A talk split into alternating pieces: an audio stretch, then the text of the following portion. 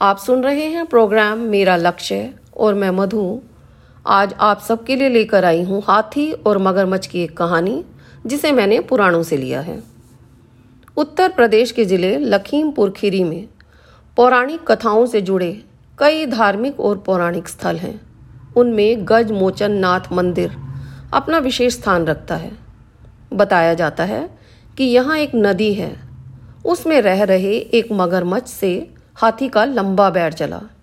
एक दिन मगरमच्छ ने हाथी का पैर पकड़ लिया और उसे पानी में खींचने लगा।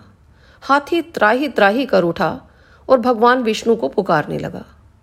जब हाथी की जौ भर सून पानी के ऊपर रह गई तो हाथी की पुकार पर भगवान विष्णु अवतरित हुए और सुदर्शन चक्र से मगरमच्छ की गर्दन काटकर हाथी को बचाया।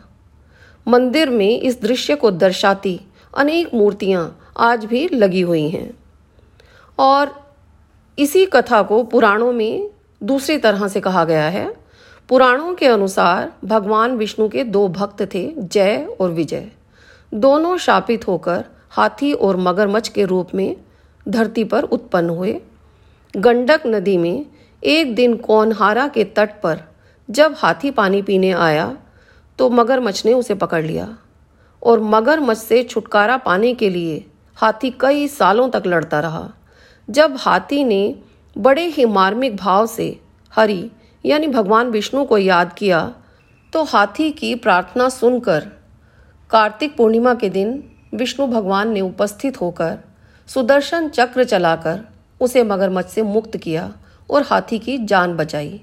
इस मौके पर सारे देवताओं ने यहाँ उपस्थित होकर जय जयकार की थी। लेकिन कहा जाता है कि आज तक यहाँ का पानी साफ़ नहीं हो पाया है। उसे पीने योग्य नहीं बनाया जा सका है।